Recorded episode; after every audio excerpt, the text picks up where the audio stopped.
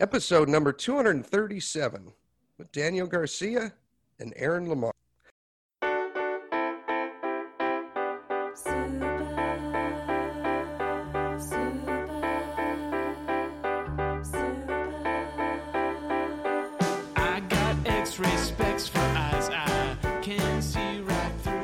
Welcome to the Heads Up Poker Podcast. This is Steve Barton, and thank you for tuning in. Soon to be the Stevie B Show. I'm here right now with Daniel Garcia. Daniel, thanks for coming back on the show. Hey, thanks for having me, Steve. Always. Yes. This is fun. I got a feeling we're going to do many more of these in the future.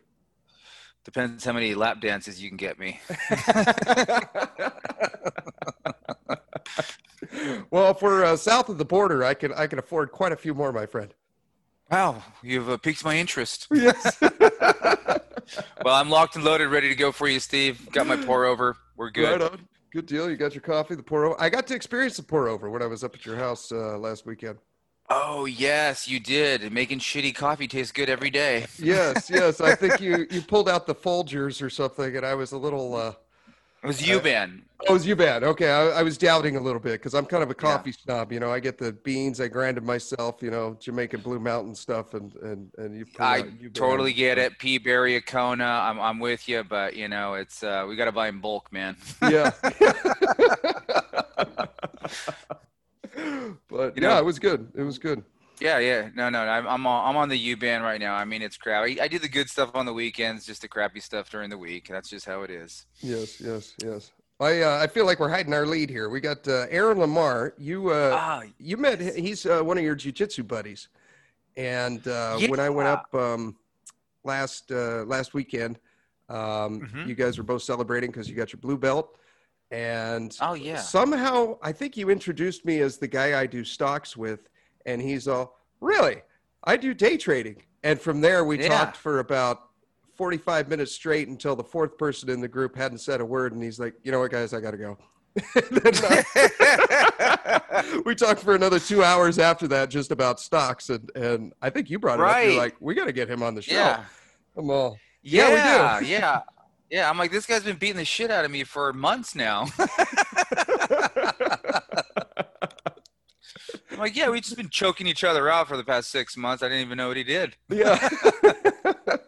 Yeah, but he's got his own site that basically you can watch the stocks and you can set all these indicators so that the software lets you know when is a good time to buy and when is a good time to sell. And you can set these indicators up. And he walked me through it about an hour ago, 20 minutes of just setting up. I set it up for Duke Energy, and it's pretty cool. Because what we're doing is we've got a list of 70 of them, and we're basically clicking through each of them every time we log on to onto TC2000 and trying to find one visually.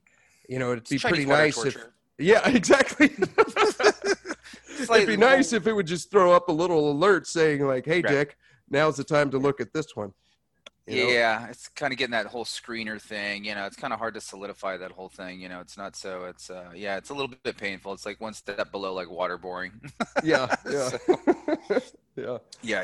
So no, he's and actually I know his a friend of his who actually told me about this software that I just kind of briefly looked at, and I just didn't have enough time to do so at that time. Was actually through a mutual friend. I kind of knew about the software before, and he would happen to be like, you know, the guy, you know, the guy that wrote it. One of the guys. Yeah. And he's which is kind of cool about this is that he's kind of like one of those back end dudes that you just never hear from, you know, or know about, you know, they're writing the code. So he's like basically a software guy, but he writes all the code and the background stuff. So I think it'd be really nice to get his viewpoint, you know, just get a perspective on, you know, that side of things for a lot of people. Yeah. It's a fun form of gambling. And if you can automate it in any way, which it sounds like he's in some aspects done and still writing software to do it even better. I'm really curious about this. This should be a good interview. And he's more of a day, he's a little bit more on he kind of likes the day trading as opposed to kind of like, and that's just what he's into. And I think it's kind of nice just to see a different viewpoint and kind of how he does things and, how other people do theirs. So he's more of a day trading, so he's kind of in there and, a couple hours in his morning kind of thing. So. Yeah, I got the impression he gets up before the market opens, and he's one of those guys that just trades in the beginning, and then he's out. And sometimes he's trading for less than a minute, Yeah, which would fucking terrify me, but it's that's what he likes. It's just not really like I would say our style, as right now it's. I kind of look at that. It's more of a retirement job.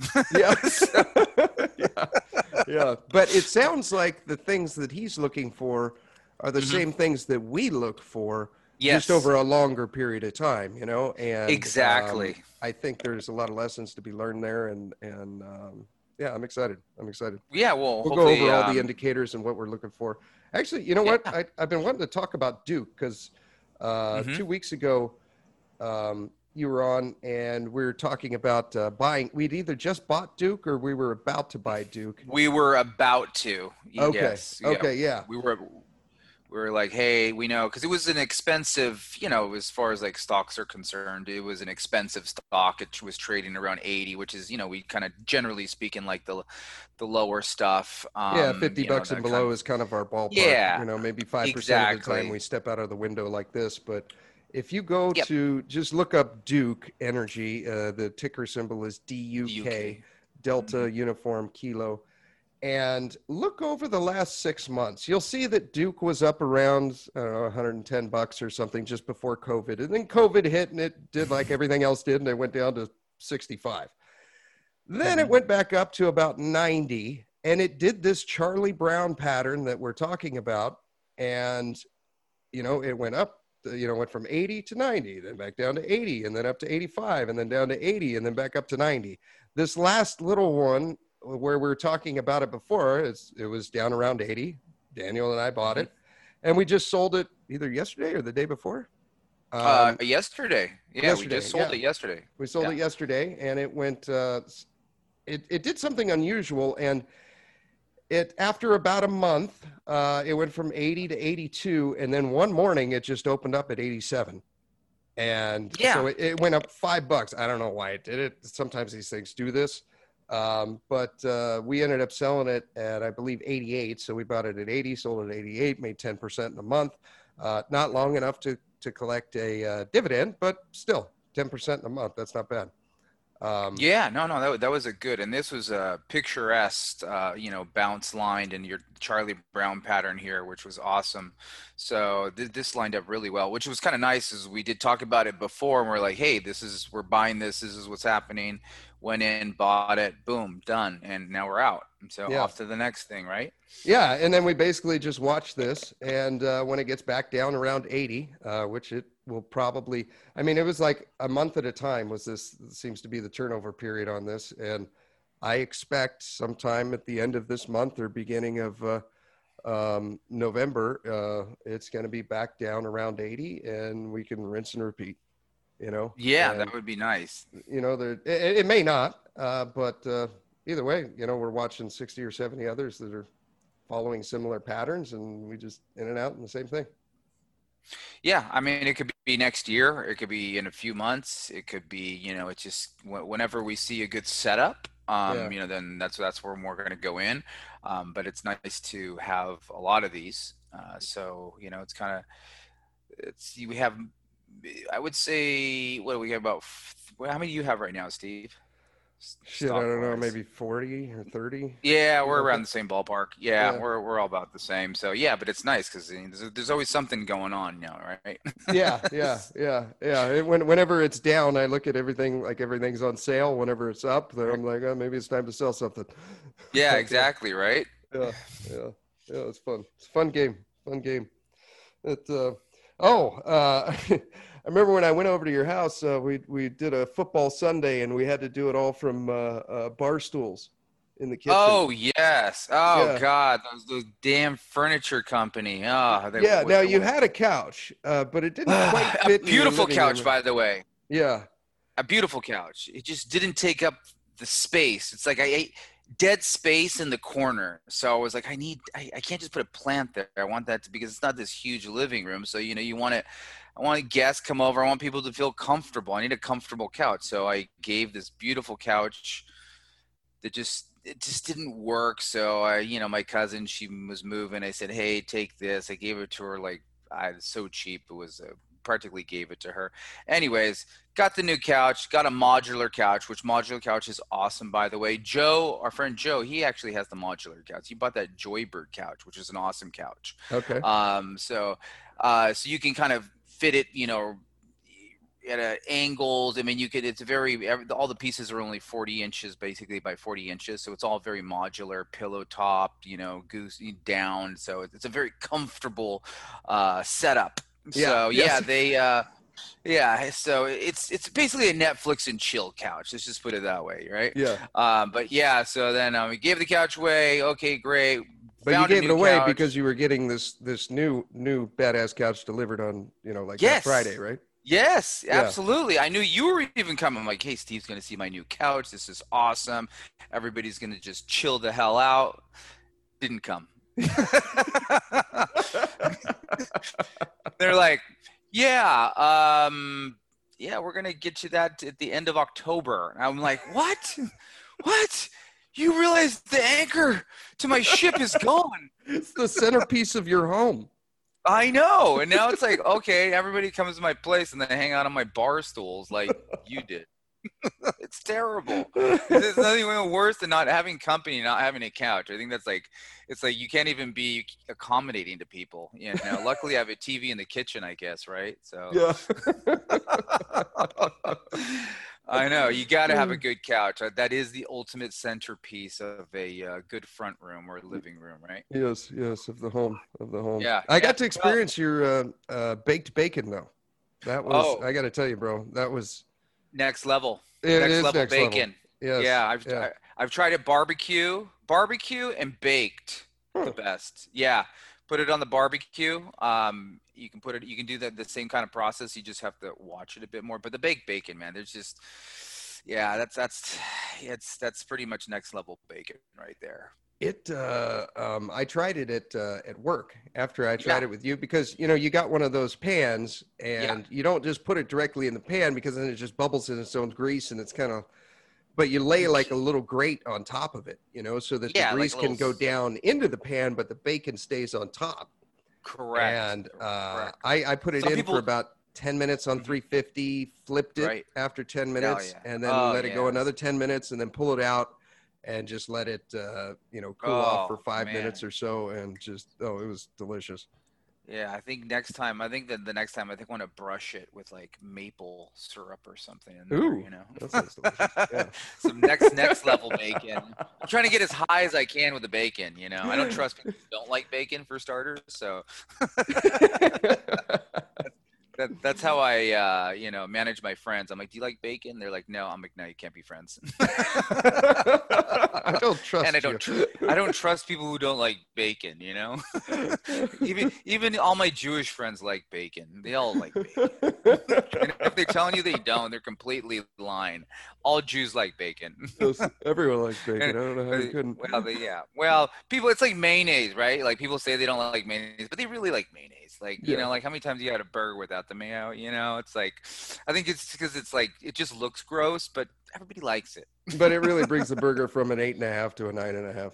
It does. It, you know, creates that moisture. You know, I think there's little moisture barriers in there, right? Yeah. Yes. And what else did you make? Oh, those cottage cheese waffles were amazing. Oh, well, that sounds gross, right? I mean, it does. Like when people are all cottage cheese, what the hell is he talking about? No, like, I swear to God. Okay, so you got cottage cheese. You put in almond Almond flour. Maybe a little bit of vanilla or something, cinnamon. Almond flour. Oh, you need the good binder. So I put like a quarter. Sometimes I grind up, but just a little bit of oat in there, just to kind of bind. Oh, that's right. Like oatmeal. Yeah, kind of like they do with like, but just a little. You don't need much because you got the almond flour, but you don't really need too much. It's more kind of like they do that with meatloaf. Kind of make the binder with the oatmeal. Yeah. That same kind of concept, I guess. And then obviously with the eggs as well, a little cinnamon, little I don't know what else we put in there. Oh, well, we can put sometimes you can actually add protein powder actually in there as well. So that's right. Yes. So all you bodybuilders out there, kind of. Gymming it, it's a good way to get some extra protein in there as well. So and then mix that all up.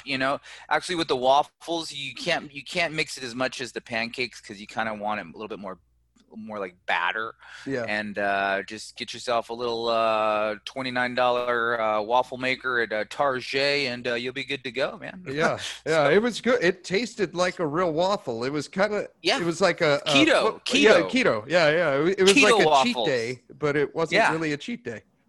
Yeah. You can actually get get all your nice protein, don't feel totally disgustingly sick after you ate a bunch of waffles, Yeah, I didn't get the pancake sleepies, that you always get from eating. Yeah, because you have all that bread, gluten and stuff just weighing you down. It's it's not made with trash. It's made with stuff that's actually good for you. It's actually good. It's actually deceiving, but it's actually good for you. No, I get it. So I kind of consider myself a king of keto, but so the cottage cheese waffle is awesome. Anybody get the opportunity, it's a great way. I actually just get those things, just make a whole bunch of them, bag them, and just you can literally just throw those in the fridge and pop a couple in the toaster and not feel bad about yourself. Nice. It's like, oh yeah, I just had pancakes and waffles for dinner, It's like, no, you can have these. You can actually have these for breakfast or dinner, and not feel crappy about yourself. Oh, what were you mentioning? Something about a funeral, and you said that it was a story, and I'm like, let's save it for the show. Oh, I don't want to sound too elongated, Steve, but I actually went to the. This was actually, I actually had received information that it's been some time. So I had, when my father was passed, some time ago, and I hadn't seen him for many years. And the funny story is that I get a phone call. Okay. I go up, I know when the funeral is. Okay, great. These are all people I haven't seen in probably, 10, 20 years. I don't even know how long it's been. And so I get the information. Mm-hmm. Arrive, and I'm like, I think these are my relatives. Okay, this is cool. All right, I walk up, and I'm like, okay, this is where the funeral is, and I reckon I see these people. They're kind of Hispanic looking. I'm like, okay, these must be my cousins. Cool. Yeah, you're my last name is Garcia. Daniel. It makes sense. Yeah. I'm like, hey, what's up? But this is Tia somebody, Tia her prima. I'm like, hey, just introducing myself, and I'm like, okay, cool, yeah. And they're like, hey, so yeah, I'm his name is Armando, and I'm like, hey, I'm Armando's son. Very good to meet you. I know I probably haven't seen you guys in so long. So this is all going on for about 20, 30 minutes, before we actually go in. So now everybody goes in, there's an open casket and, and they're like, oh, well, you probably want to go up and, see your father. And I'm like, yeah, probably be a good idea. Right. Pay some last respects. We just didn't have that. We had a little bit of a tumultuous relationship for the last, 5, 10 years, not a big deal. Anyways. So I come up and I'm like, I get to the casket and I'm like, hello, dead father. And, I'm like, God, this guy's really big. I'm like, I always remember him, this guy working out and everything. I'm like, God, what, we've been eating ho-hos for the last 5 years, or what's going on? And I literally, I didn't recognize him in this casket, right? It's, swear to God, I'm like, man, you're you need to a double wide on this thing. And I felt bad because I had these thoughts, right? I'm calling my dad fat and he's dead. And I'm like, this is terrible. I'm a bad person. And I'm like, okay, just calm down. It's cool. You're at the funeral, pay your respects, do your thing. And I'm like, okay. So then I'm like, all right, I kind of walk to the back and I let the next person. I'm like, went to the back to where all the food was, and I got to go get the quintessential cheese platter, right? Yes, yes. And so I'm sitting here with, like, you know, the grape and the carrot and the ranch dressing and some cheese, you know. I'm sitting here munching on my cheese platter, and I'm kind of looking up. I'm like, man, I haven't seen these people in so long. And then all of a sudden I see one of those, like, easels, you know, those kind of easels that people, like, write things on. Yeah. And I look up at this easel, and it's like Hector Romero Velaquanda. I don't even know what the name was. And I'm like, I don't think that's my dad. And I was sitting there, and I'm introducing myself to all these people as this person's son. And it's not even my dad's funeral. I'm at the wrong funeral. And I'm sitting there in the back, and all these people, I could see all these people kind of whispering, like kind of looking at me a little bit. And I'm like, oh my God, they think I'm like some illegitimate, like, child or something, right? And I'm like sitting there going, and there was like no escape. I'm in the back and everybody's in the front. I'm like, how do I get the fuck out of here? Oh God, that's amazing. Yeah, imagine like showing up to your own father's funeral and it's not even his funeral. Was it? Were you like a day off or something, or what? No, they actually moved it to a church, and I didn't know. Like nobody told me. Wow, that's awesome, bro. That is pretty epic. I remember just like.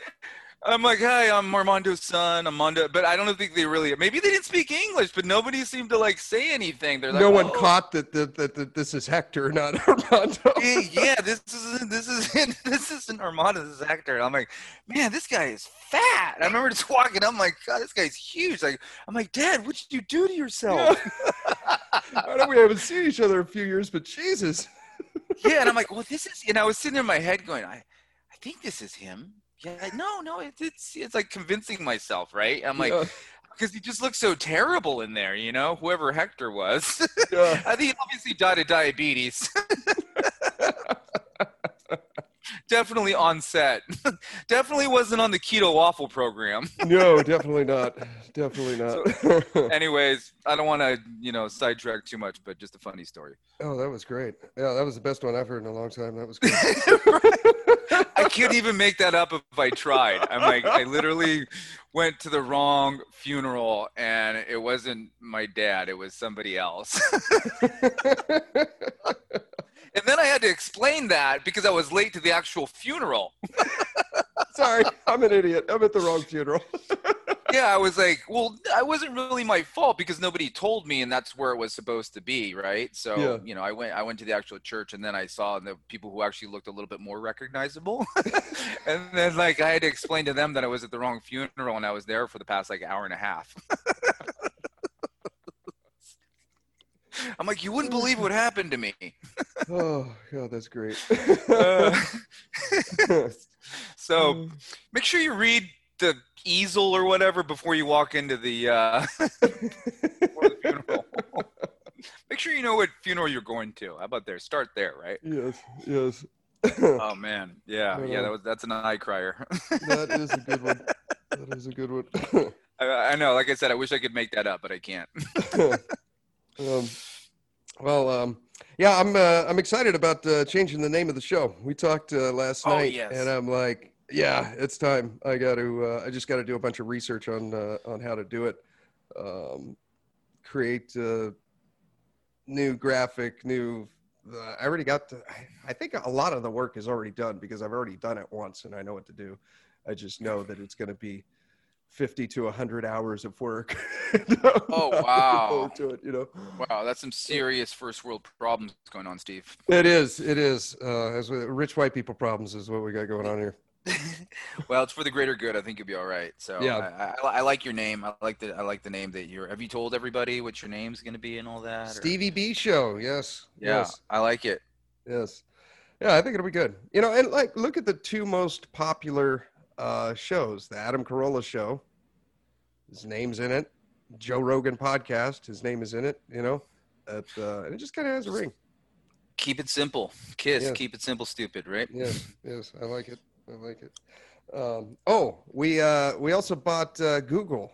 the other day. Yes. Yeah. That was a long-term, more of a long-term kind of deal on that. I mean, I thought it rarely goes down very much. It just seems to have an upward trajectory on usually most of the time. I would say about 90% of the time at least. So yeah, we bought that. It kind of dipped down about, I don't know, about 10%. I think it's right about where we got it. We got it a little below 1,500, something like that. Yeah, with like 1,452 or something. I think we got that, and it's in a buy zone still right now. I'm looking at it, so it's still definitely in a buy zone. Again, it's not something. It's a very expensive stock, and we're not really trying to get in and out of this. This is more for a kind of longer term thing. Yeah, this goes against a few of our rules. First of all, it's well over $50.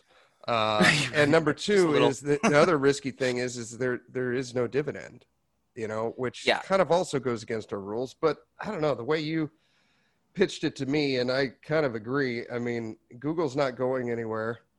And it just seems to, over the long run, continually rise. And, it's in one of the lower dips. It was up at like 1750, and then it went down to 1400, and now it's just creeping up on the upside of that. But as far as like last week had a really nice reversal bar, which is an indicator we'll talk about. And it, I don't know. I like it. This is the kind of thing you're like, bro, just buy it now, forget you have it, and look at it in 10 years.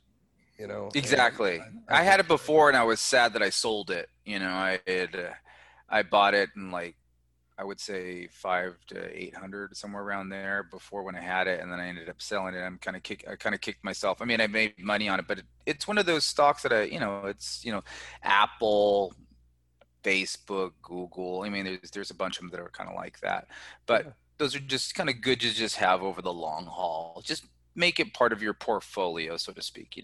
Yeah, I already have a little bit of Google just through some of the indexes I've got through my retirement, like 401k type stuff. You buy into one fund and 3% of it is Google, 2% is Amazon, 1% is Microsoft, and it is invested through hundreds of others, but right. So I am a little bit invested in that, but it is kind of neat having one share. I feel like I'm like buying a Bitcoin.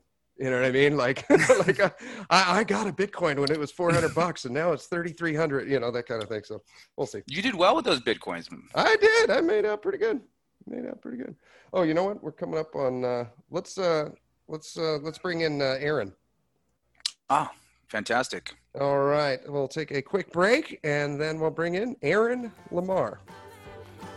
I got supersonic speed that I used to.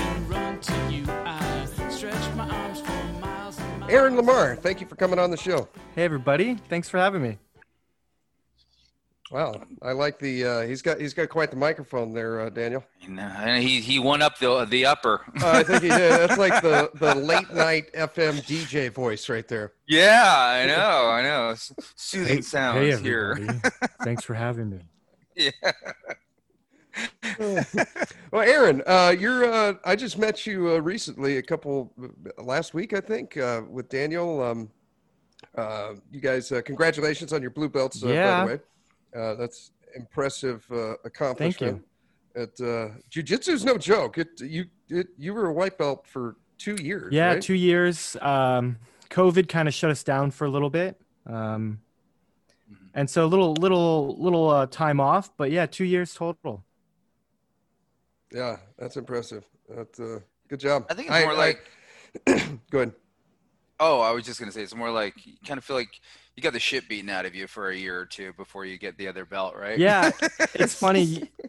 If you finally kind of the trend reverses, and then you start going to more of complicated classes, and you realize that you still suck a lot. You're like, this just all starts all back over again. It's another grind. I wanted to bask in the glory for at least a month. Felt like it hasn't been that long. I don't know. Then you have to start doing the advanced stuff and just realize that you're just basically in the fetal position again. Yeah, I got used to that. Oh, that's awesome. Yeah, I was joking with Daniel after that, because there was me, and then there was about six or seven of you guys from the jiu-jitsu class, and I was like, this has got to be the safest 10-foot radius in all of Santa Barbara right now. You know? Yeah, we're probably the crappiest people there too. You know, me and Aaron. Everybody else was like black belts, and you know. My brother the other day, he was like, "God, man, you know that guy's a badass when you can see his abs like clearly through his shirt. They're just sticking farther out, and his pecs." It was our professor Rodrigo. That guy is no joke. Just a beast. No joke. Yeah. That's cool. Yeah. That's cool. Right on. So how long have you two known each other? For that entire 2 years, or just the last few months, or? This year, actually. Yeah. You know, okay. Just because of the COVID, and then I actually was injured for some time. So I believe Aaron probably started right around the time I did, or maybe right around the time I got hurt, I guess. So, but yeah. And then we just kind of connected up into class over, you know, this year during the COVID period. So, yeah. And, just didn't really realize what he was into. And I guess until we had our ceremony, right? Yeah. Yeah. Yeah. We had like mutual friends, and we had some mutual friends, and I had known about his software previously, and I'm like, oh, you're the guy. He was kind of serendipitous. I didn't believe you at first. Yeah, that was pretty random. I was like, yeah, you don't know the software. Yeah, just because we're still sort of small, and running into somebody who I've known for a bit, and then, you know, having that naturally and organically come up was shocking. Yeah. Yeah, it's very strange. Yeah. Yeah, I had doubts. I was like, you don't know me? You don't know me? It's like, oh yeah, it must be some other Wall Street website. No, I'm like, no, that's the one. I remember the .io at the end. Yeah, and then you said one of our mutual friends, Phil, and it all clicked, because, you know, he came by to our warehouse studio, and I remember talking to him as well with my brother, because they've been friends their whole life. Right. You know, it's such a small world, but yeah, he was getting into it. He would text my brother like, what do you think of Peloton? Should I sell? It's always a hard topic to come up. Like, oh, should I buy? Should I sell? What should I do? And, you know, it's that old quote, the fishing quote, right? Where you can like, what is it? You can tell somebody to, how does it start? You can tell somebody to fish. You can give a man a fish, or you can teach him to fish. That's it. Yeah. And then he'll have fish for, you know, forever. For fish for life, fish for a day, or fish for life. It's the same as stocks. Like, you know, you can tell someone to buy something, but if they have no understanding of what they're doing, they're going to lose money. It's unless they get lucky. I think there's a quote I've heard too. The first one's free. And it's yeah, it's almost like Steve, like the lap dance. Oh, they know, they get you. It's almost like the market makers. It's like, oh, they have like a unique signature or something, like a unique fingerprint of you, and they're like, this guy's new. You know, he bought. Yeah. raise it 2%. Give him some money.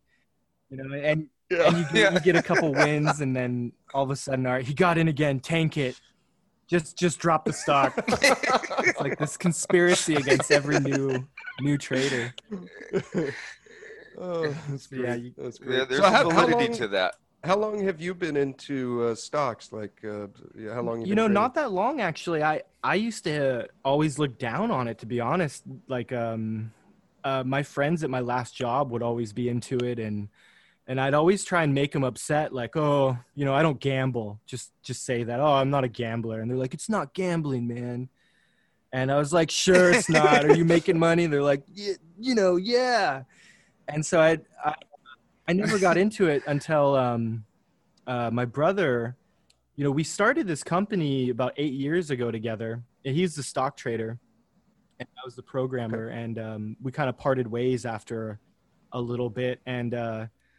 And I came back on maybe about 2 years ago, and his last engineer was leaving, and his last engineer told me all these things. He's like, man, don't build this software. Don't do these certain things. And I took that as kind of a challenge to say, like, you know, screw you, I'm going to do it anyway. And so I started looking into options. I started building some software to backtest option strategies. And that's kind of when I got started, at least discovering the power and the leverage of trading options versus stocks. And I've only actually been trading, you know, my own money live since December 2019. So not long at all. Okay, so not even a year. But I've been building this tool for the whole time, basically 2 years or so. So I've been understanding how it works, trying to understand how to, you know, actually make this thing accurate. So I've had to look into how contracts work, how they're bought, strike prices, expirations, just all the details of it. And then finally started pulling the trigger once I understood it a little bit more. And okay, so how long have you been writing the back end program for your brother's, for I guess both your companies? 2 years. Like you worked there and then you left and then and then you came back and you've. Yeah, so 8 years ago we started the company. It's funny. It's like I swear it's the same thing with like the market maker where he's like, all right, he's gone. Let's actually start selling this product. I was in college. I was working some other jobs. I was doing computer science and, you know, families difficult to work with at that time. But and so we just parted ways. I started looking at other sort of tech jobs and things like that. And that was 8 years ago. And his company just started doing so well, literally the month after I left. And we had a couple articles written about us in MarketWatch by some of the top people in there. Cody Willard was a guy who promoted us, and the company grew, you know, from just a couple hundred people to, I think it was like 5,000-6,000 people in like a weekend. Wow. What created that spike? That was Cody Willard, a guy. Before it was called WallStreet.io, it was called AppleTrader.com and AAPL. Okay. And it was purely my brother, Micah, is really good at trading Apple. And so he would do Apple videos, Apple analyses, and just talk about Apple and kind of created that that ecosphere of a lot of people like that. And Cody Willard, he was a top analyst on MarketWatch, and he used to have his own show, a pretty big show, I think in New York, and he promoted us on MarketWatch, and it just blew up. He said the best site for Apple traders. And that blew it up. And that's interesting. So your brother, Aaron, so he only traded Apple. Basically, yeah, he was just an Apple trader. He just traded Apple. Got really good at it. Had developed his own little strategy he calls payday cycles, and just traded that. Would just wait till the payday cycle would start. Get in, wait till it end, and get out. And it was a really simple strategy that worked on Apple very well. And then over the years, he fine-tuned it with a couple extra indicators, using the MACD, some moving averages. And then, you know, taught people. And then people started making money too. And then built this big community around it. And then in the last maybe 4 years, one of his engineers just redid the whole site to prove some concepts of back testing and strategies. And that's the software that we have today that I work on, called WallStreet.io. Very cool. Cool. It I'm on your site right now, and I'm looking up the one that we've been talking about on the show, Duke, D-U-K. Yeah. And I at first it's a very simple graph, but you showed me how that you can add indicators into here. You know, there's even a tab that says indicators, and you can click on that, and then, you know, it allows you to ADX, Bollinger Bands, MA for moving average, MACD, and that's the moving average convergence. MACD. Okay. RSI, stochastic, and volume. So I clicked on the ones that Daniel and I use, and they populated pretty well, and this looks kind of neat. There's a lot of little stuff in there. This you know, this page that you're looking at has a lot of detail. There's barely any extra real estate. We've had people, you know, find new functionality or new buttons they haven't really even seen before. Been on the site for years, but yeah, there's a lot of little things in there. If you go into the backtest tab and you click the stochastics there, that's what's going to show you historical results. So if you actually go back and plug in, I think, stochastic crossover or threshold. If you just click that, it'll add it and then back test it almost instantly, and then show you, you know, how profitable that strategy would have been if you just bought it and sold it at those levels. Huh. Okay. Yeah. Cause what Daniel and I are doing is we've got a list of about, 70 different stocks, and every morning, or as often as we can, maybe 3 times a week, we log on and we literally click through every single one visually, you know, looking for our indicators. And what you're doing is you're writing a software to do that for you. Exactly.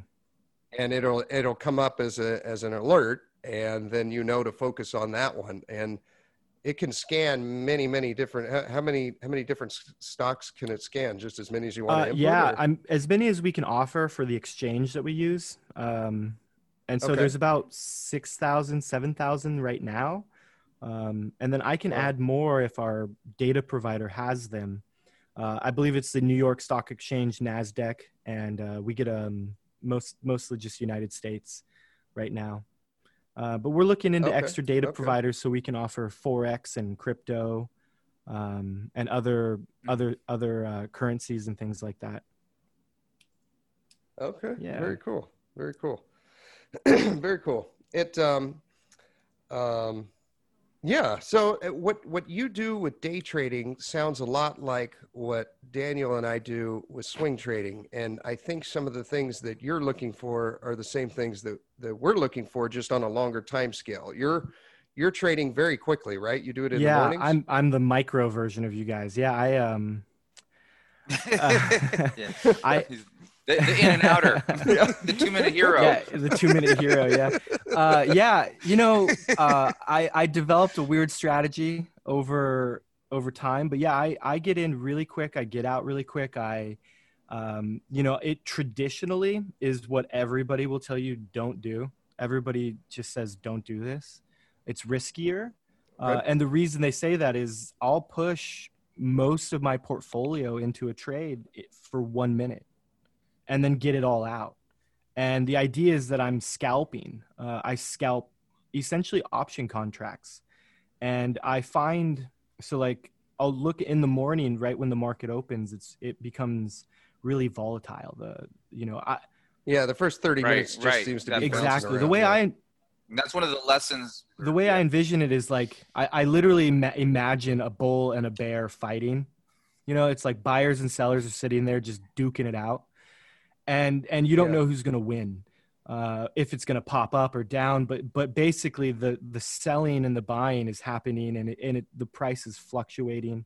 Certain stocks, like the ones that I trade, I'm actually only specifically trading the SPY, the S&P 500, and the Square, so SQ, because they fluctuate and there's so much volume that there's so much buyers and sellers.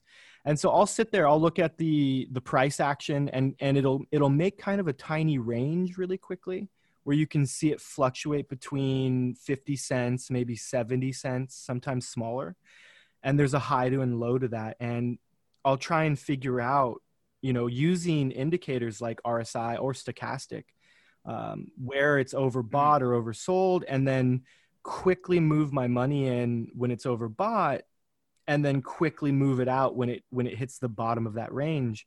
The price only moved 50 cents, but since I'm pushing in a lot of capital and moving it out, I'm able to buy a lot. And then that price fluctuation might just be 50 cents, but in options world, that could be, a lot. Yeah. Substantial. Yeah. It could be, so for an options contract, they get traded. You have to buy, essentially you buy one contract for an option, but you actually end up buying 100 stock. And so if you buy 100 option contracts, you're buying 10,000 stock essentially, or the right to. Yeah. But the leverage of it. So I'll buy that for, 50 cents, and then I'll sell it for 55 cents. And it doesn't seem like a lot, but if you multiply that, every penny change is essentially times by the contract amount that I'm buying. So if I buy 100 contracts and it goes up 1 penny, I'll make $100.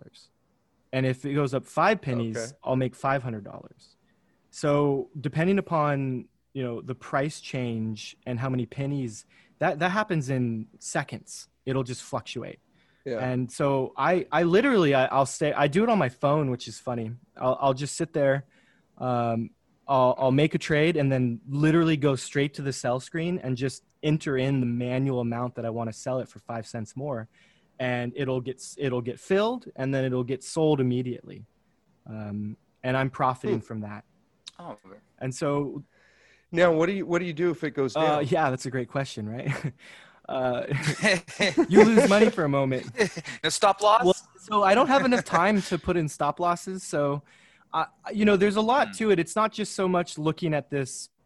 It's not so much just looking and buying and selling. There's other indicators I'm using to hopefully, I'm guessing, a bounce so that I don't just get in really quick. I do try to wait for like a range being formed in some manner, or a trend.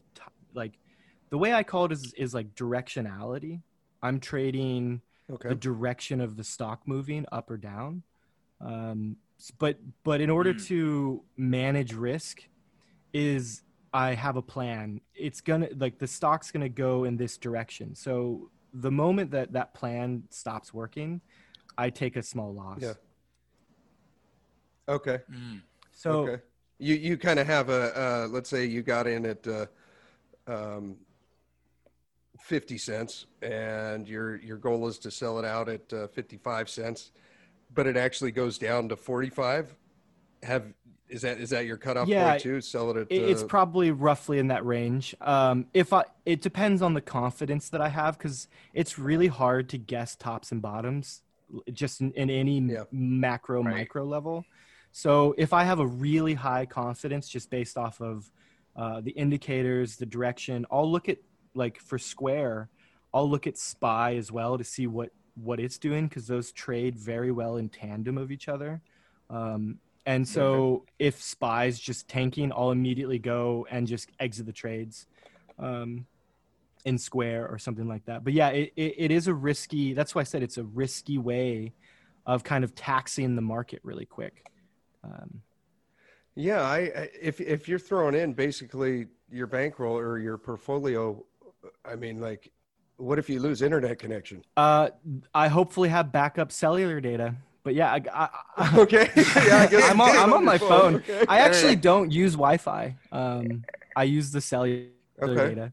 I have Wi-Fi turned off in the morning. Probably more reliable than the Wi-Fi. You know, like Aaron's, I said, on the gut check. You got to gut check yourself before you get in on one of these. You know, like I said, how much money you put in. First off, I'll just have to say, don't do what I'm doing. Throw the disclaimer out there. Yeah, disclaimer. Yeah, just put that on there. Do as I say, not as I do. You know, yeah, like I said, you know, I'm uniquely in a position to do this riskiness, and the only reason I say that is I learned in the very beginning of my trades when I was telling you guys the first one's free. My first one was free, and it was really free. Like, I got into this, I didn't even know what I was doing. I got into Tesla back in January, right before it was booming, and just didn't know what I was doing. I cashed out my 401k at my last job because I had to either do that or move it somewhere. And I said, you know what? I didn't even realize I had this money. I'm just going to throw it in the stock market and learn.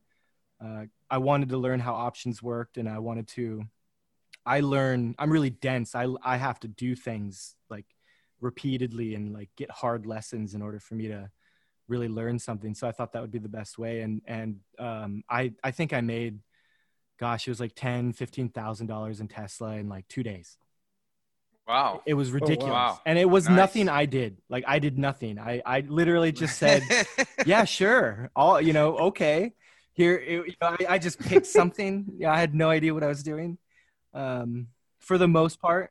It's like my first poker tournament, I won it, and after that, I just thought I was the greatest in the world of poker. I literally, you know, my brother was so upset too, because he's been doing this forever, and I'm sitting there like, oh yeah, you know, I'm making all this money, and so a couple days go by, and I kept doing that. I kept just saying, yeah, okay, screw it. Here's $25,000, you know, and I put that all in there again and put it in. And then I remember Tesla dropped, I think it went up all the way to 700 points. This was before it's where it is now. And I got in at like 600 and it went all the way up to like 700, 800 or something. And then the last five, I was looking at my phone. I was about ready to sell just to get out of these trades. And Tesla dropped like 150 points in 5 minutes. And I just saw my brother came in to sit down next to me and he was trying to talk to me. And I think I lost literally everything. Like all the money that I had just made that whole week was just gone. It was just taken from me in 5 minutes.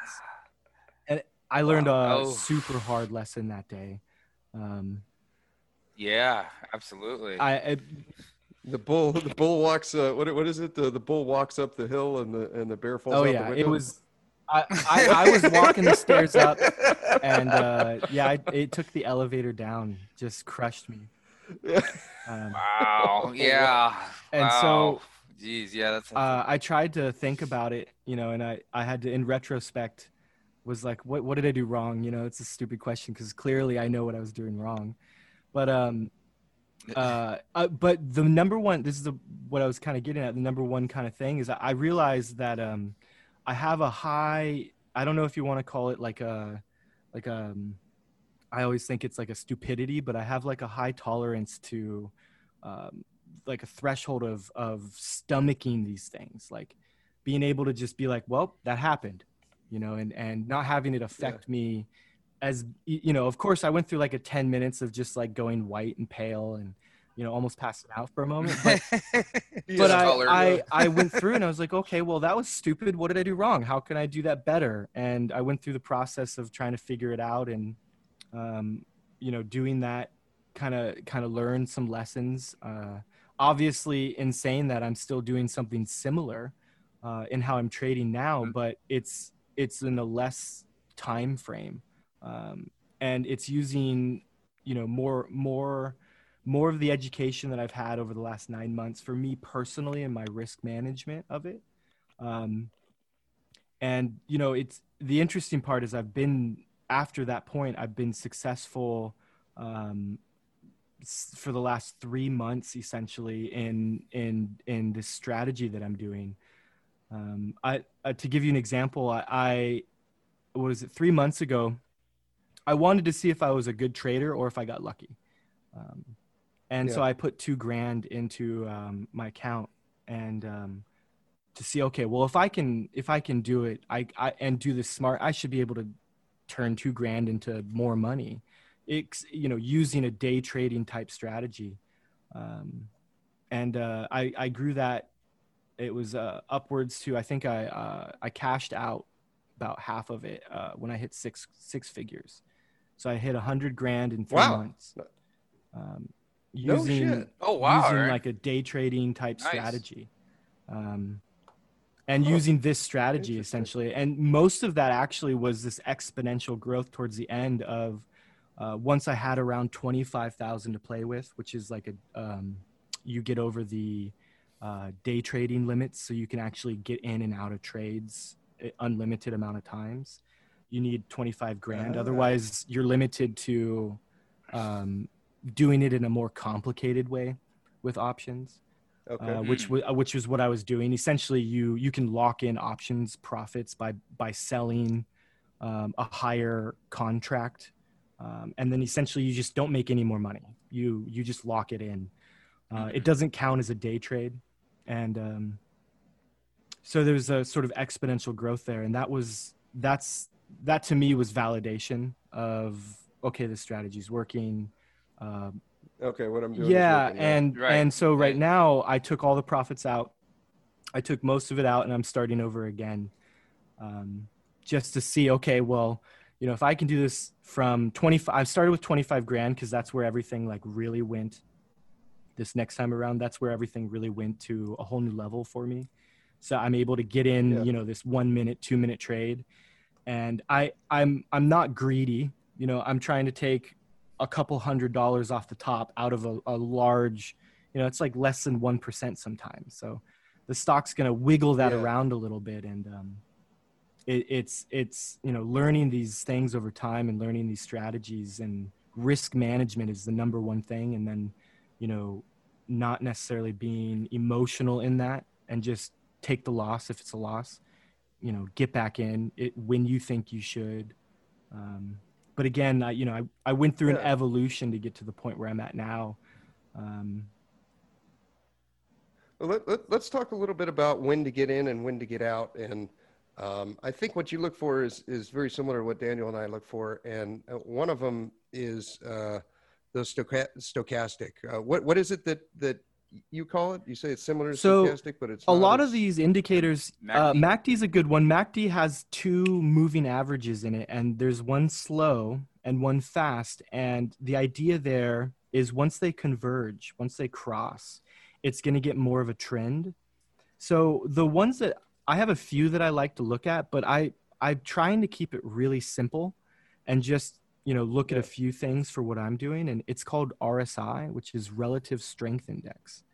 And okay, that one's similar to stochastic. Yeah, they're almost identical. They bounce between 100 and 0, and when it's at 0, which it, you know, very rarely will just get to 0 or stay at 0 or even 100. Usually bounces between like 20 and 80. Is sort of the high ranges of those. But yeah, the idea behind those is to find tops and bottoms, to find ranges of trading. And RSI is very similar. The only difference is RSI kind of is more for velocity. So like it'll give you these ranges, but it'll try to figure out like how quickly it's getting to them. So the way I look at it, stochastics like trend and range, and RSI is the velocity of how it's going to get to the trends and get to the ranges. How quickly? Exactly. It's going there. Yeah, exactly. And it also. Huh. And do you have a favorite? RSI. I love RSI. RSI. RSI, MACD, and I'm one of those old school people. I just look at the tape, look at the price, is the fluctuation, you know. Right. Yeah. And what's the MACD? MACD moving average convergence. Yeah. It sounds like a matrix thing or something. It's the divergence of the trend. So like all these indicators we're talking about are based off of a moving average. They're based off of the previous candlesticks, usually the close of them, and they average those together, and then they create like a number. And MACD is the divergence of those. So there's two moving averages in the MACD, one that's looking at more days in the past, usually 26 days, and then one that's looking at 12 days. And the more days you have, like when you have a moving average, it's 21 days, 50 days, 100, you know, the harder that line is to move, and the more powerful, if the stock is, you know, getting near it, will there be an opportunity to either buy or sell? It's like for 21 day moving averages, they'll, you know, stocks will sit around those areas, but 100-day moving average, something's seriously wrong if it's near that trend line. Yeah. Okay. So moving averages, let's go into that a little bit. Listeners may not know exactly what that is. So the three moving averages that Daniel and I look at, and I think they're the same for you, Aaron, I'm not sure, but there's 21-day moving average, 50-day moving average, and 200 moving average. And I say day, but it depends on what format you're looking at the stock. Candlesticks. So yeah. When you pull these up on Aaron's software, you can have one candlestick or one bar that represents, depending on if you hit the drop-down menu, of monthly, weekly, or daily. So we'll just make it simple. We'll click daily. So what that means is that the 21-day moving average it's going to be at a certain point on the graph, and it's going to tell you what the average price has been if you add up the previous 21 values. If you add up the 21 prices for the last 21 days, that's where that line will be. And then there'll be another line for a moving average of 50. So it represents 50 of the last bars, whether you have the daily clicked or the weekly clicked or the monthly clicked, it'll add up the last 200, or I'm sorry, the last 50 days or the last 50 weeks or the last 50 months. And it'll put it at a certain point where you go, okay, this is the 50 moving average. So for the last 50 weeks, the average price has been $43 or whatever it is. And right now I can see that it's at 100. So it's far above what it's averaged over the last 50. And then the last one is the moving 200. And that adds up the last 200 bars or candlesticks or whatever units you're using to read these. And it gives you the average price for that. So it allows you to see that if, for example, if a stock is low and it's been tanking, those moving averages are going to show higher than the stock price because the previous, 2150 or 200 price was higher than it is now. So they're going to be above.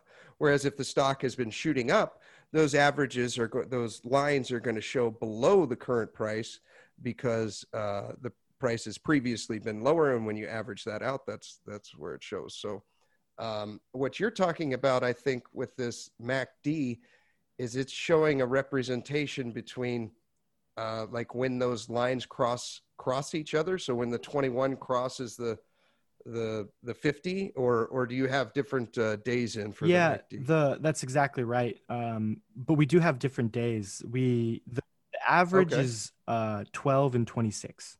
And I don't know why. My brother went through, and the default settings for a lot of these are more or less the more popular settings that we have. But yeah, the idea is exactly that, is that it finds the divergence of the trend, and the trend being the moving average.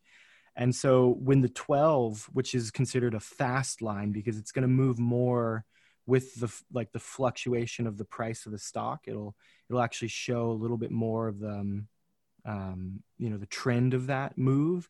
And then the 26, which will be a little bit slower to move around, like you're getting at, when those cross, it's usually, people use that as a sign that it's switching more, if it's trending down. And so if the fast line, crosses more bearish, then, historically, that's an indicator that trend is diverging bearish. And then the opposite happens if it's crossed back above. Historically, that'll look as, okay, the trend now is diverging bullish. And so the stock is on sort of a more path to being bullish or bearish. And so that kind of gives you a really quick visual of what might be happening right now. Okay. And the way Daniel and I use these these moving averages is if you can add these to your graph, right? So we got the normal graph here, and then we're adding in the 2150 and 200 day or 200 moving average.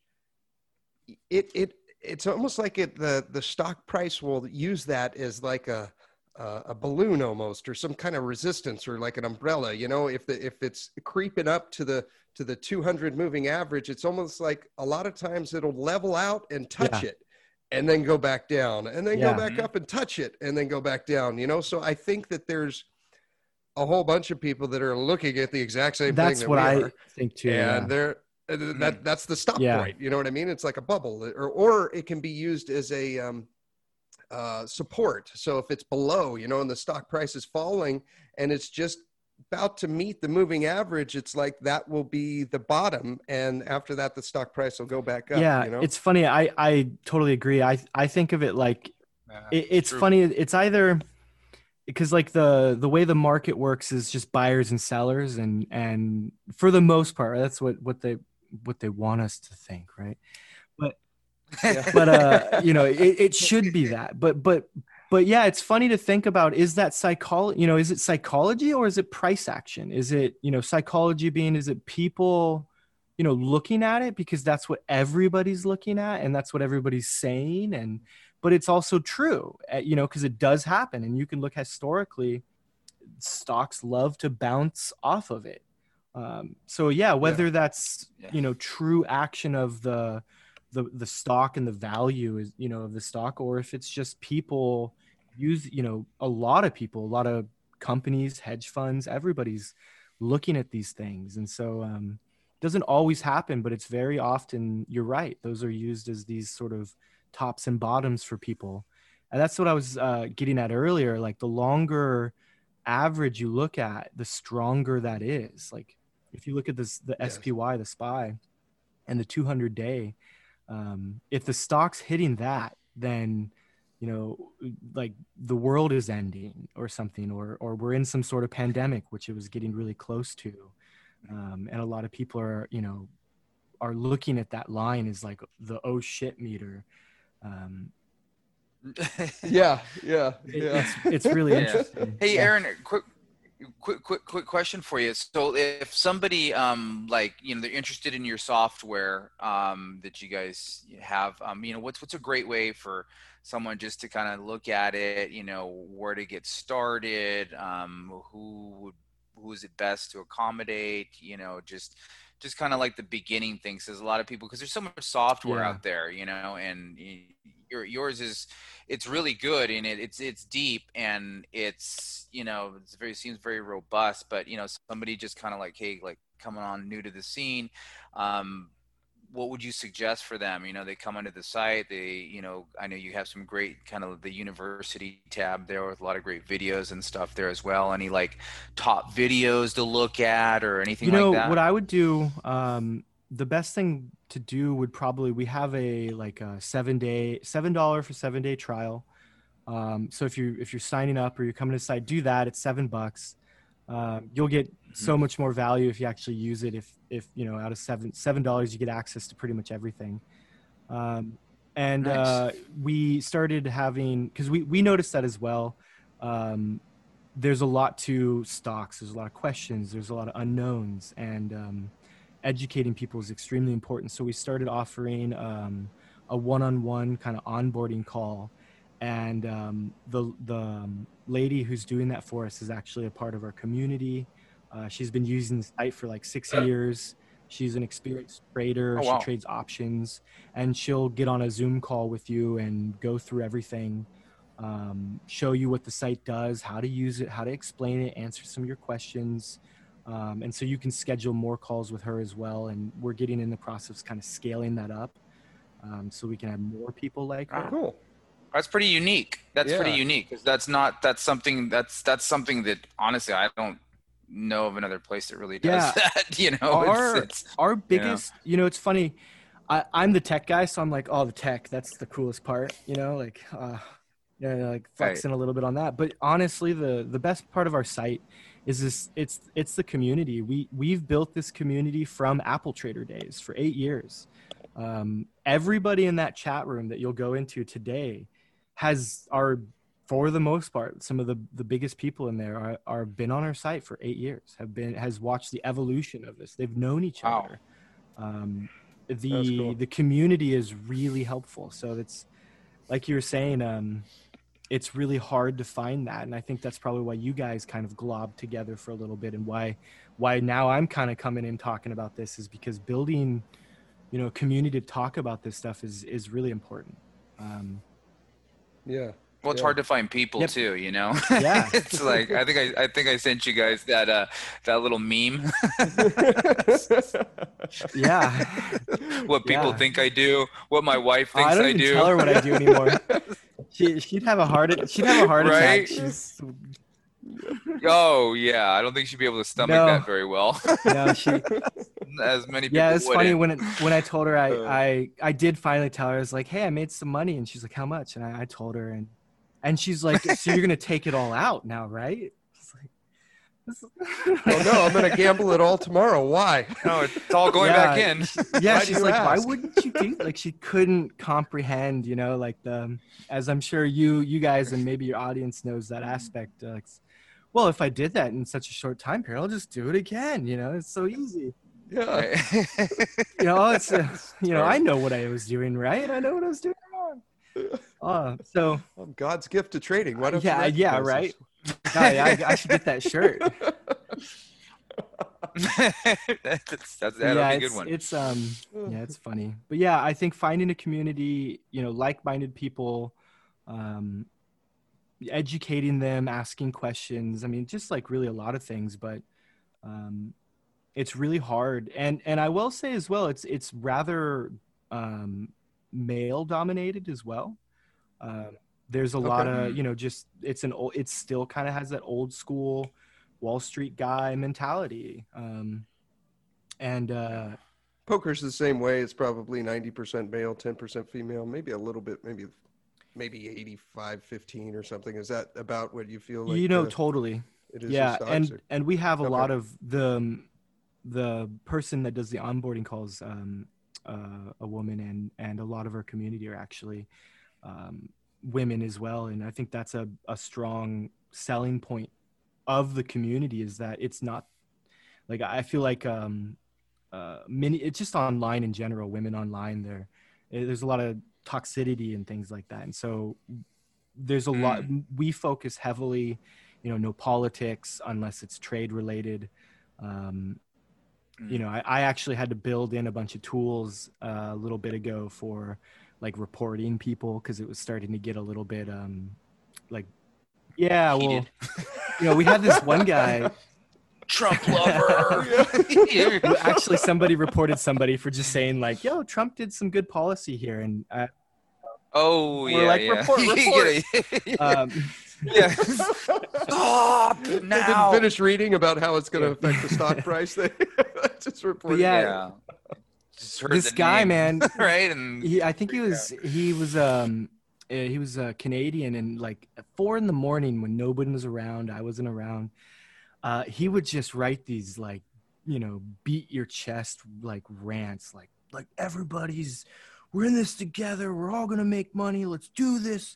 You know, he was trying to like go for it. You know, like all caps, like pump people up or something. I guess, you know, and I get it. I actually kind of enjoyed it. I was like waking up reading. I was like, yeah, you know, like putting my fist to my hand, like let's do this. You know, but this man is passionate. And he's like, either that is on steroids. It was probably both, but I mean, he's great. We had to talk to him and calm him down a little bit and let him know, like, hey, you know, support call. Well, he was. We had to reach out because people were emailing us, like, we love the guy, but like he's just too energetic and passionate, you know. It's like, yeah, he's in an 8 right now. 10 to a 2. Oh, he was like a 12. Yeah. 10 to a 2. He was a 12.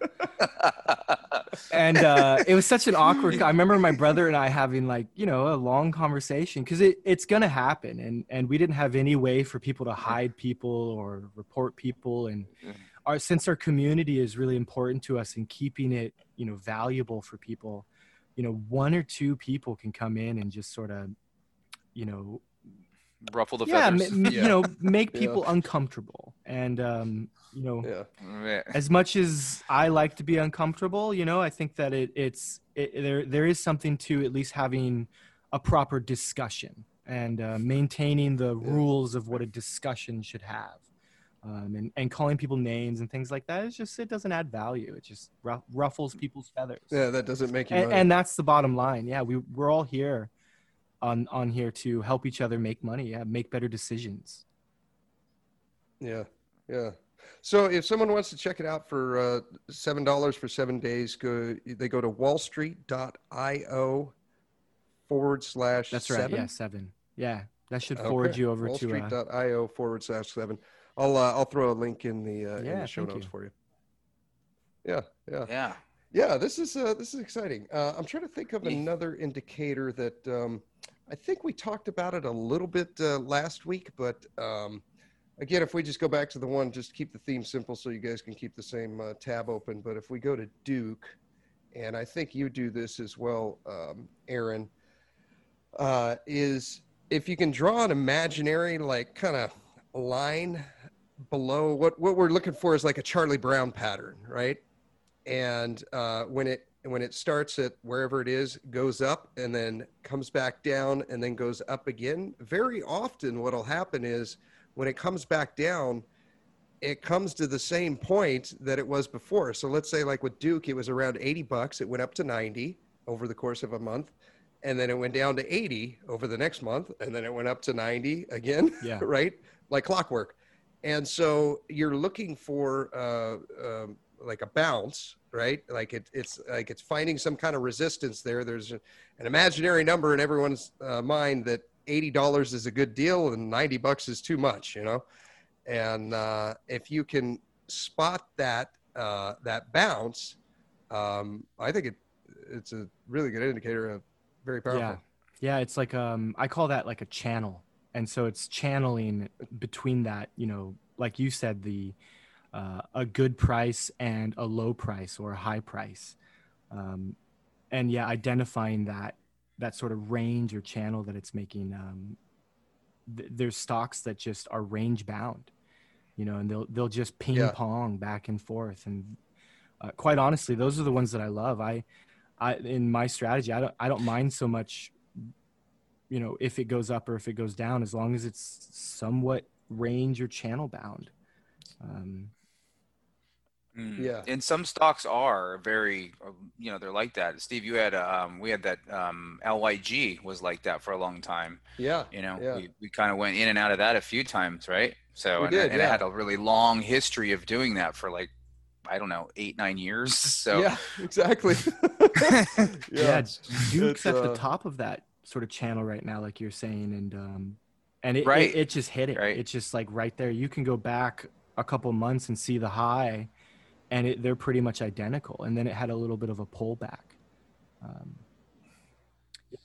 The way that... steady Eddie. Exactly, yeah. And I think my brother, Micah, has a better way of explaining some of this stuff because he's been doing that longer, but with Apple. And there's, I think he calls it, there's two like modes with stocks. There's where it's sort of compressing or... range bound, and then there's one where it's essentially, he has a word for it, I can't remember, but it's trying to find its new value, right? And so when it breaks out of that channel, that range, and it stays above or below that, then essentially, you know, it's going to form another channel, another range, but it's like it's searching for its home. I don't know what you would call it, but it's searching for a fair price. And it's broken out of that. And so he says that like stocks, you can kind of look at them. So they'll go in those two phases, and that's how stocks break higher or lower is their price discovering. They're trying to figure out where's the next, you know, good deal, or where's the next good value for this stock. And so, I think that's kind of like that old support is new resistance, new resistance. Yeah. So yeah, it has a little bit to do with that as well. Yeah, that is interesting. I have noticed that now that we've been doing this for a couple of years is you're right. It'll kind of be in that channel where it's bouncing up and down. Yeah. And then all of a sudden for whatever reason, well, COVID, and then it, boom, now it's down and it's created a new channel that's $10 lower than the price that it was before, but it still seems to follow that up and down pattern, you know? Exactly. Another one, are you familiar with pendants? No, I'm not. How do you spell that? Okay, it basically pendants. Oh, God, sorry. I'm just curious. Come on, spelling bee. Spelling bee. Like PENANTS, I think. No, that's I think it's all E's. Pendant. Pendant? Is there a D in there? I just want to look it up later. It's not the first time I embarrassed myself for thousands of people. No, it's okay. No, Aaron, it's just a way of pendant, you know, like flags. Is really what it is. Yeah, like a flag drop. So it comes down to a point, you know, so let's say, look, still looking at Duke. See how after COVID 6 months ago, it went all the way down to like $62. I see, yeah. And then it shot up and it went up. By the time April hit, it was up around 90, right? So you can draw a line from $62 up to 90 right there, right? And this one has created kind of a flag, right? It's just flat going. If you connect the dots of the tops from 90 bucks, you know, and then 90 bucks again in June, and then 90 bucks again now, right? You can draw a straight line from those peaks, right? And you can also draw a straight line from the bottoms, which was around 80 and then 80 again and 80 what it was a month ago. But sometimes what'll happen is it'll shoot up like this and it'll create like a pennant, almost like a golf flag. It. Yep, I see that. Right? Okay. And so it'll create like this converging, you know, instead of doing the Charlie Brown up and down, creating flat lines here as we have in Duke, it'll create more of kind of a converging one where it doesn't go quite as high as it went before. Like if Duke were to do this, it went up to 90 the first time, then down to 80, and then it went up to 88. And then it went down to 81, and then it went up to 86 and went down to 82. And so you're, you know, if you were to get into these, let's say you got in at 82, like your max is probably 86. So there's not much wiggle room there. Yeah. You know what I mean? But eventually it gets to the point to where it's, you know, you're selling it at 85 and then buying it at 84.50. And then boom, it'll either like usually skyrocket down or skyrocket up. But once it gets down to that point to where people are, you know, just doing it over pennies, then it reacts one way or the other. And there's got to be some type of pattern there as to recognize like, well, when is it going to go up or when is it going to go down? I actually totally understand what you're talking about now. Yeah, flag. I call that compression. Yeah, compression. It's compressing, right? Compression. Like you're making lower highs and higher lows. And so it's compressing into that point. And that's why it's making a flag, because it's at that point, you know, and that's kind of goes back to what I was saying with the whole breaking the channel. Like it actually, like that gap up of Duke looks like it's from that compression time that it was in it. The way I look at it is there's a big battle again, right? Like I'm always trying to make it a battle. I don't know why, big axes and stuff, but like the bears and the bulls are fighting. Who's going to pop, right? Higher, lower, higher, lower. And eventually it just got to this point where they're so even that it just made a point, and then pop, one of them won. In this case, bulls won, right? And it popped up and it hit the high of what it previously was. It popped out of that channel of compression. You know, to figure out if it's going to be higher or lower is really hard. The only thing that I do, I actually try to avoid that. When I see it compressing to a point, I get out because it literally quite at that point, it could quite pop either direction. I don't have a great way yet that I've identified. You're just flipping. Yeah, that's how I feel. I honestly feel, because it's essentially like if you want to do it in my mind, another battle, right? Like Jedi lightsabers, you know, and it's the two lightsabers are hitting and all this energy is just emitting and just popping off of it. I feel like that's the pinnacle. Like they're sitting there with the two swords and they're even. Nobody's winning, right? They're both essentially breaking even. And I like to know who's going to kind of win, or I like to trade the little bounces back and forth to the compression.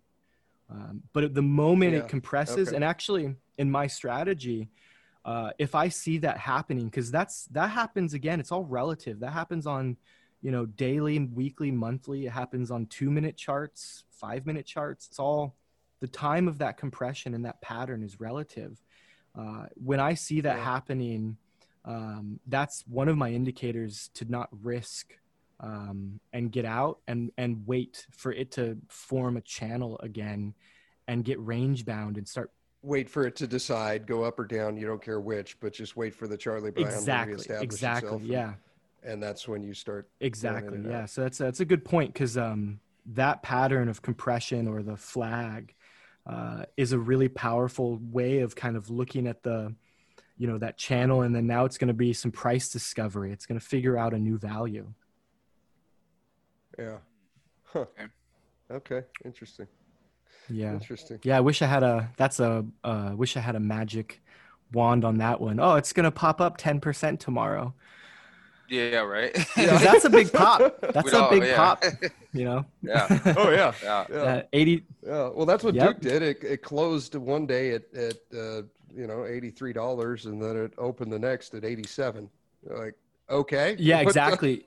I don't know what happened there, but someone decided one of the old trader guys on our site, he talks a lot about when there's a gap. And so this is a good sort of segue into that just real quick, but like Duke gapped up like a lot. It went from, you said, 82 to the low of 86.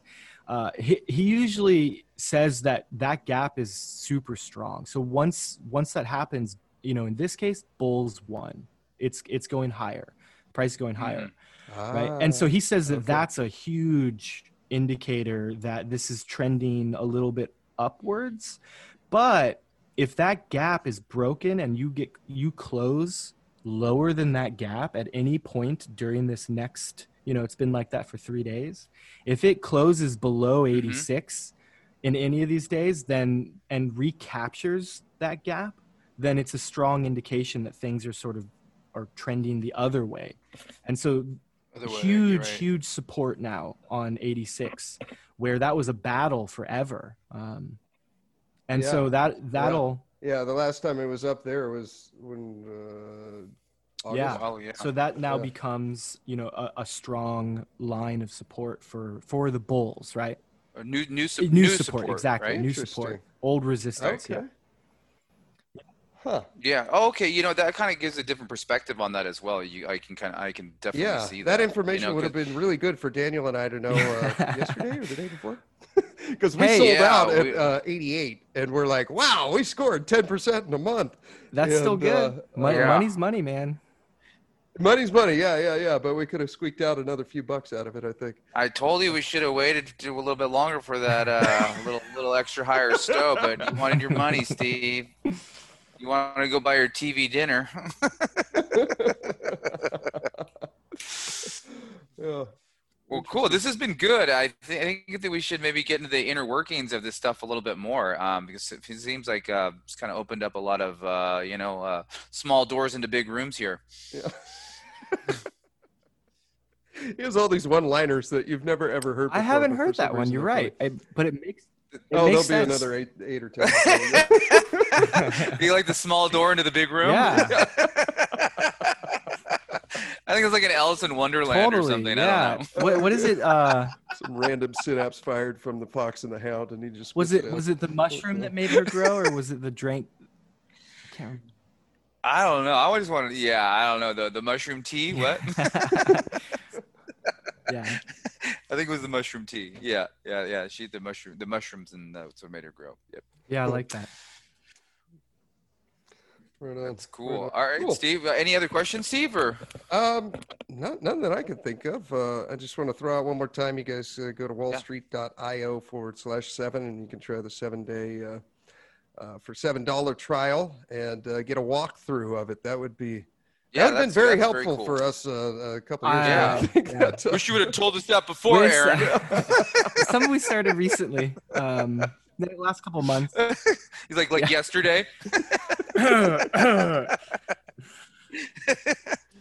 no, that is a really great thing, though. That is really cool that you guys do that. Yeah, it's been really, really, really awesome. We've gotten some great feedback, and I totally agree, though, like, it's always funny. I look at the site and I'm like, oh yeah, it makes sense, because I look at it every day, I tweak it all the time. And then getting, one of the things with the onboarding was getting feedback from people.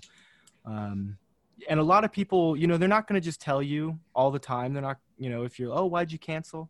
They're not going to be like, well, I didn't understand anything. They're not going to always say stuff like that. Right.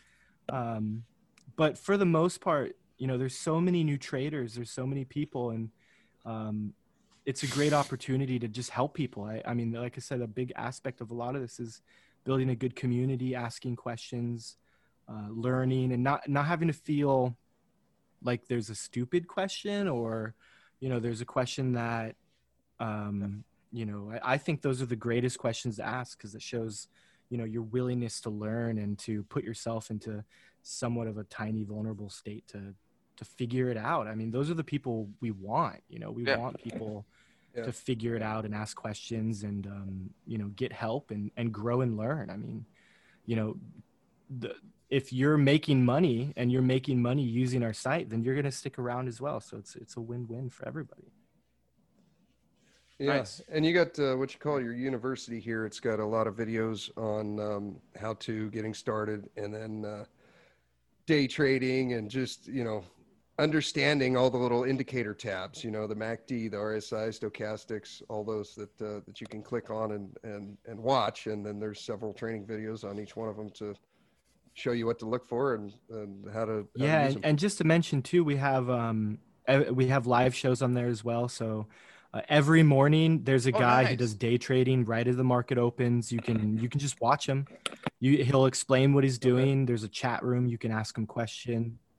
Oh, that's really cool. That's really cool. So you get like a nice hands-on there. Yeah, exactly. Every morning. Is that like for like an hour? Or I think he does it like an hour and a half. He only trades for. That's very helpful. And then on Tuesdays, the same guy who did all the videos for RSI and the indicators, he does a question and answer, and Nick G. Yeah, he's been on our site forever. So again, the coolest part, the community, everybody who is a part of this, who's a contributor or, you know, does live streams, essentially was a member of Apple Trader for, you know, 5-6 years ago, and they've just been on the site and they grew with us. And you know, everybody who works at the company essentially is just part of the community that wanted to help or wanted to be a part of it. Yeah. And so, we have another guy. He does portfolio growth. He's really into, you know, longer term things. It's his name's Jake Pelly. He'll do, I think it's 3 times a week. He'll do it for an hour and a half. You can ask him anything. He's super smart, fundamental guy. That's and really then my cool. brother. Wow. We got to get in this a little bit more. Yeah. My brother does like a swing trading. You can ask him about stocks. He'll talk about the ranges. His is the most popular just because he's been doing it for so long. So he kind of goes through things quickly, but he'll go over on Monday, like an overview of the market and some top stocks he's looking at. And then, that's pretty much it right now are those shows. And we're all cool. Okay. No, that's been really helpful. I think a lot of people greatly benefit from that, you know? That's now, really... can you trade on your site, or is this what you use to know when to buy and sell and trade, and then you do it in? It's right now. It's sort of just a helpful guide in a way to give you indicators and signals, and a community and an avenue to set all these indicators and like that, and then use whatever other broker platform you have to make. Although I will say though, I want to be able to do that. And so I actually the other day started working on like a system that pings other servers. So like it's called a webhook, and developers can use that to say, you know, I'll send them, you know, some code that says these things are starting, you know, here's their price, here's when this is happening, and then they can do whatever they want with it. And I've been working on for a little bit an integration to auto trade things, to say just take these signals and just trade them and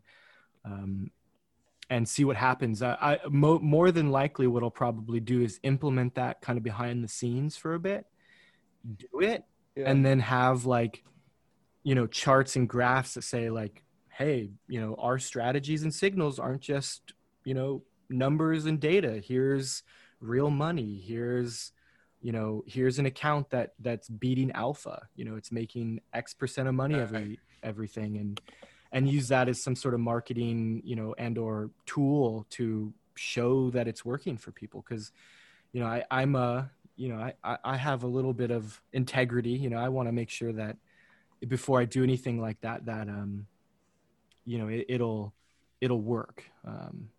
It's gonna work. Yeah. So I'm throwing some money at that. Actually, it's not launched yet, but there's a new tool that makes it easier for people to find really good trades. And I've traded four of them, and so far all 4 of them have proved profitable so far. So it's working fairly well right now on trading some of like the top number 1 starting strategies today.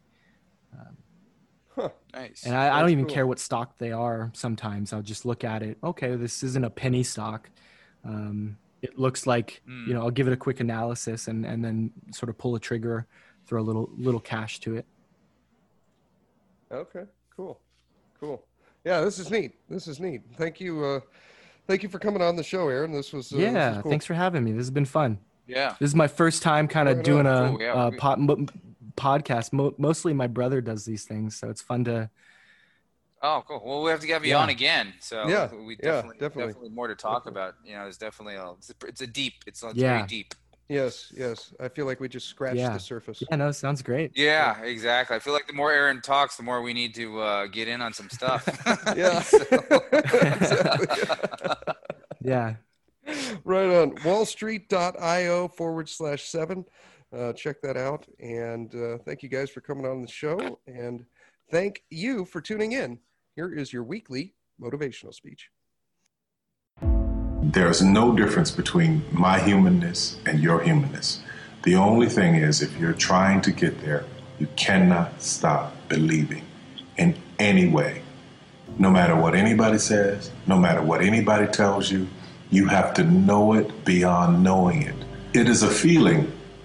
When something is for you, this is how I knew it was for me. When something's for you, there's a feeling that is deep down inside of you that will not allow you to let it go. It will keep you going when you can't even keep yourself going, a place where even dreams believe. Because there comes a time in your life where you've worked and you've stressed and you tried to get there and you couldn't on your own, but you have a dream.